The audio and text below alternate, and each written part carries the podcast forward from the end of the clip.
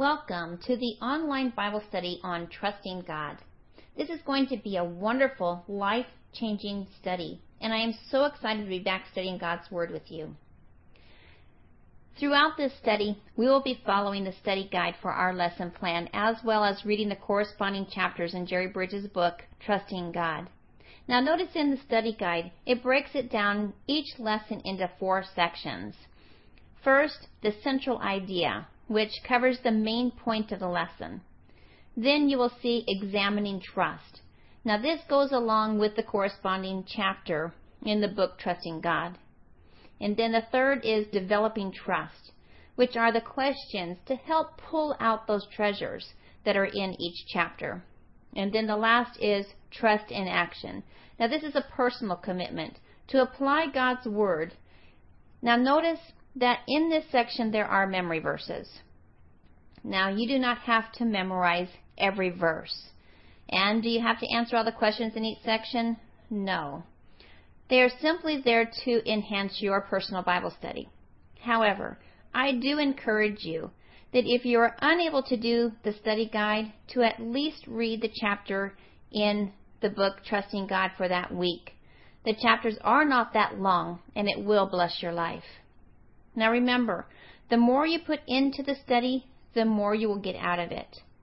I will be going over each lesson and adding little extra tidbits, but there is nothing like studying on your own and allowing God to speak to you personally. Now, with that said, I would challenge you over the next 12 weeks as we study God's Word, examining what Scripture says, to take something out of each lesson and apply it to your life. If you like journaling, keep a journal while doing this study of things that God shows you. Record all the circumstances in which you see God's control and guidance in your life. Ladies, every day we should be striving to walk closer and closer with God, developing that deep personal trust, knowing God is in control of every detail of our lives. Make it a life changing experience. Now, throughout our previous studies, we have been looking at different ways that we can deepen our relationship with God, deepening our walk with Him, getting to know Him in such a personal, intimate way, and learning to glorify Him in every moment of every day. The next step in our Christian walk is to develop a deeper trust in Him, which we will be covering in this study. David said in Psalms 9, verse 10, it says, and those who know your name will put their trust in you. For you, Lord, have not forsaken those who seek you. It is only as we know God, ladies, in this personal way that we can trust Him. The book Trusting God came out of Jerry Bridges' own personal quest to trust God through the various adversities that he experienced in his own life. He set out to do an exhaustive study, searching Scripture for answers. And he found the answers as he studied Scripture in the sovereignty of God. When you're having a problem in a certain area of your life, what better guidance can you get but through the Scriptures, right? Through the living Word of God. If you are having a problem with fear, you look up verses dealing with fear. If you're having anxiety problems, then look up all the verses dealing with anxiety. This is what Jerry Bridges did. He looked up all the scriptures dealing with the sovereignty of God to develop a deeper trust in God.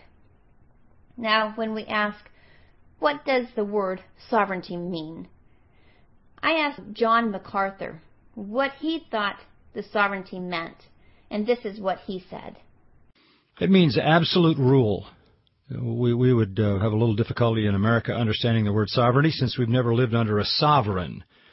It's a form of the word sovereign. Sovereign was a designation of the person who reigned, the, the single ruler, the king, the, the monolithic power, the unilateral authority. And that is essentially what to say uh, God is sovereign means, that he is the sole ruler. He is the sole authority. Think about that. Absolute rule. Jerry Bridges found throughout Scripture that we can trust God because He is the sole ruler. He is the sole authority. He is in total control, ruler over all. I asked John MacArthur what he thought about this. Is this one of those issues that's clear in Scripture, or somewhat mysterious? How much stress would you say Scripture puts on this doctrine? And here's what he said. I think it is uh, everywhere in Scripture. It is inescapable. Everywhere in Scripture, God is designated clearly and revealed to be sovereign.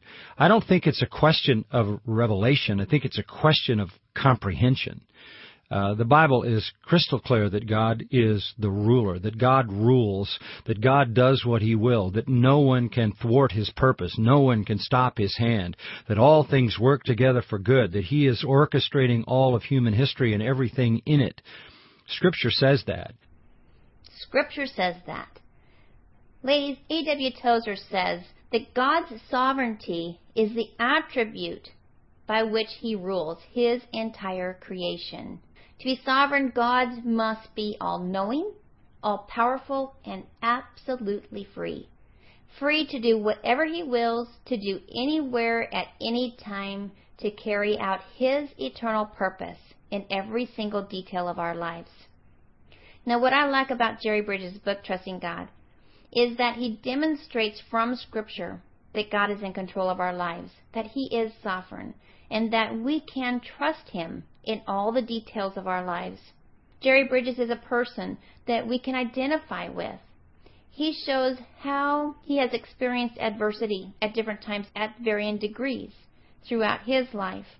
And he doesn't sugarcoat anything, but he shows how learning to fully trust God is a process and that we are all in this process together. So, ladies, over the course of this study, we're not going to just be reading about trusting God but we are going to be examining Scripture, being interactive, and learning how to apply it to our lives. Now, talk about applying. Application begins by knowing and understanding God's Word and its timeless truth. But we cannot stop there, can we? If we stop there, then we only have a head knowledge, and we miss the main focus of applying it and changing our lives. Now, my husband and I came up with an acronym for what trusting God will do in your life. And we use the acronym TRUST. So the first T in trust is to transform your life. Now, trusting is not always easy, is it? But if we could learn to trust God in everything, our lives would be transformed. The Israelites spent 40 years in the desert before allowing to go into the promised land because they continually what? They continually lost their faith, didn't they? They continually had to be reminded that God would supply their needs. When my husband and I were in Israel, my husband became very sick in the Negev desert. It was scary because here we were in a foreign land, in the desert, like the Israelites, not knowing if he was going to be able to continue or not. Well, we had an Israeli doctor come to our room, and the diagnosis wasn't good. He was carrying a fever and had gone into pneumonia. Well, now, if you know my husband, when he gets sick, he gets really sick, and he will be down for several weeks, and it gets really bad. And here we are in the Negev desert, not knowing what was going to happen. We prayed for God to help us, and we couldn't believe how he recovered so quickly and was able to continue on the tour. It was such a testimony that the other people in our tour saw how quickly Lon had recovered, and God received all the glory. Trusting God will transform your life. The R in trust is for relinquish all control of your life to Him. Think about living a life where anything that comes into your life, whether good or bad, is under the control of God that you know God is in there watching over you, working everything out for your good. If we really lived and believed this way, think about how awesome your life would be. The U is to ultimately make Christ Lord of your life. Now, making Christ Lord of your life basically is surrendering control of your life to Him, trusting Him to fully take control and supply all of your needs. The S is for strengthen your life. When you trust in God, your life cannot help but be strengthened, right? But it is not our strength, it is God's strength. Philippians 4:13 says, "I can do all things through Christ who strengthens me." Ladies, the closer we get to God, the stronger we become through him. And the last T is truly thanking God for everything. Ladies, the more you walk closer and closer to God, the more you trust God, the more you will find yourself thanking God for everything in your life. Because you know everything is within God's control. My husband and I now look back at the Negev desert and thank God for what He did for us there. One of my favorite verses is Proverbs 3 5 and 6. It says, Trust in the Lord with all your heart and lean not on your own understanding. In all your ways acknowledge Him, and He shall direct your path. If there is one verse that you memorize throughout this whole study, it would be these verses here. Ladies, the Hebrew language here in verse 5 is in the imperative mode, meaning we are commanded to trust in the Lord with all of our heart and not to lean on our own understanding. Yes, there are going to be times in our lives when we simply do not understand why God has allowed a specific adversity into our lives.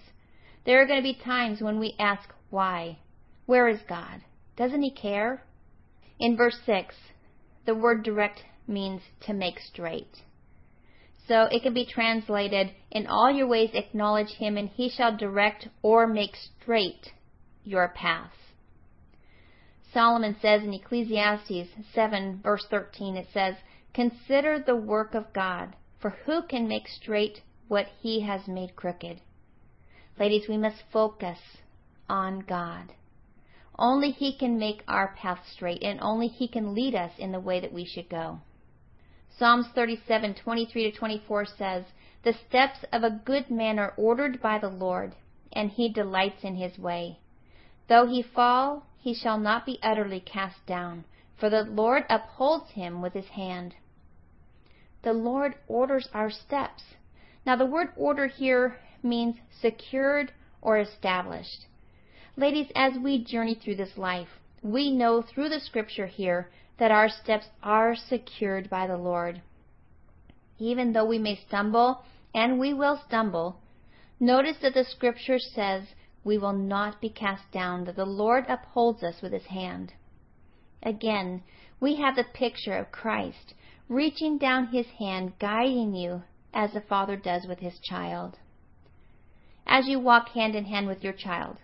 Think about how all of a sudden he stumbles and falls. Your first response is to scoop him up and comfort him, right? Well, that's how our loving Father is. As we stumble, He doesn't give up and leave us there. He scoops us up into His loving arms and shows us that He cares. Ladies, there are going to be many struggles at various degrees that we go through in our daily lives. As we go through this study, we are going to see that we don't necessarily alleviate the struggles. We will always have struggles in life, but we will learn how to go through the struggles and how there is a purpose for the struggles that we do go through. The story of the flight of the butterfly is a wonderful example of this. One day a man found a cocoon of a butterfly. Soon a small opening appeared, and he sat and watched the butterfly for several hours as it struggled to squeeze its body through that tiny little hole. Then all of a sudden it stopped, as if it couldn't go on any further. So the man decided to help the butterfly. He took a pair of scissors and he snipped off the remaining bits of the cocoon. Well, the butterfly had emerged easily, but it had a swollen body and shriveled up wings, and it just didn't quite look right. Well, the man continued to watch it, expecting that at any minute the wings would enlarge and expand enough so that the support of the body, but neither happened. In fact, the butterfly spent the rest of its life crawling around. It was never able to fly. Now, what the man in his kindness didn't understand was that the restricting of the cocoon and the struggle required by the butterfly to get through that opening was a way of forcing that fluid from the body into the wings so that it would be ready for flight once that was achieved. Ladies, sometimes struggles are exactly what we need in our lives. Going through life with no obstacles would cripple us, and we would not be as strong as we could have been, and we would never fly. We will learn throughout this study we are not alone in the struggles. Ladies, God is always with us, and I'm excited to do this study as we develop a deeper trust in God. We are not alone. He never leaves us. He never lets us go. Are you ready to develop a deeper trust? Next week we are going to start lesson one in our study guide, and that will cover the preface and chapter one in the book Trusting God. I look forward to meeting with you next week. Until then, God bless.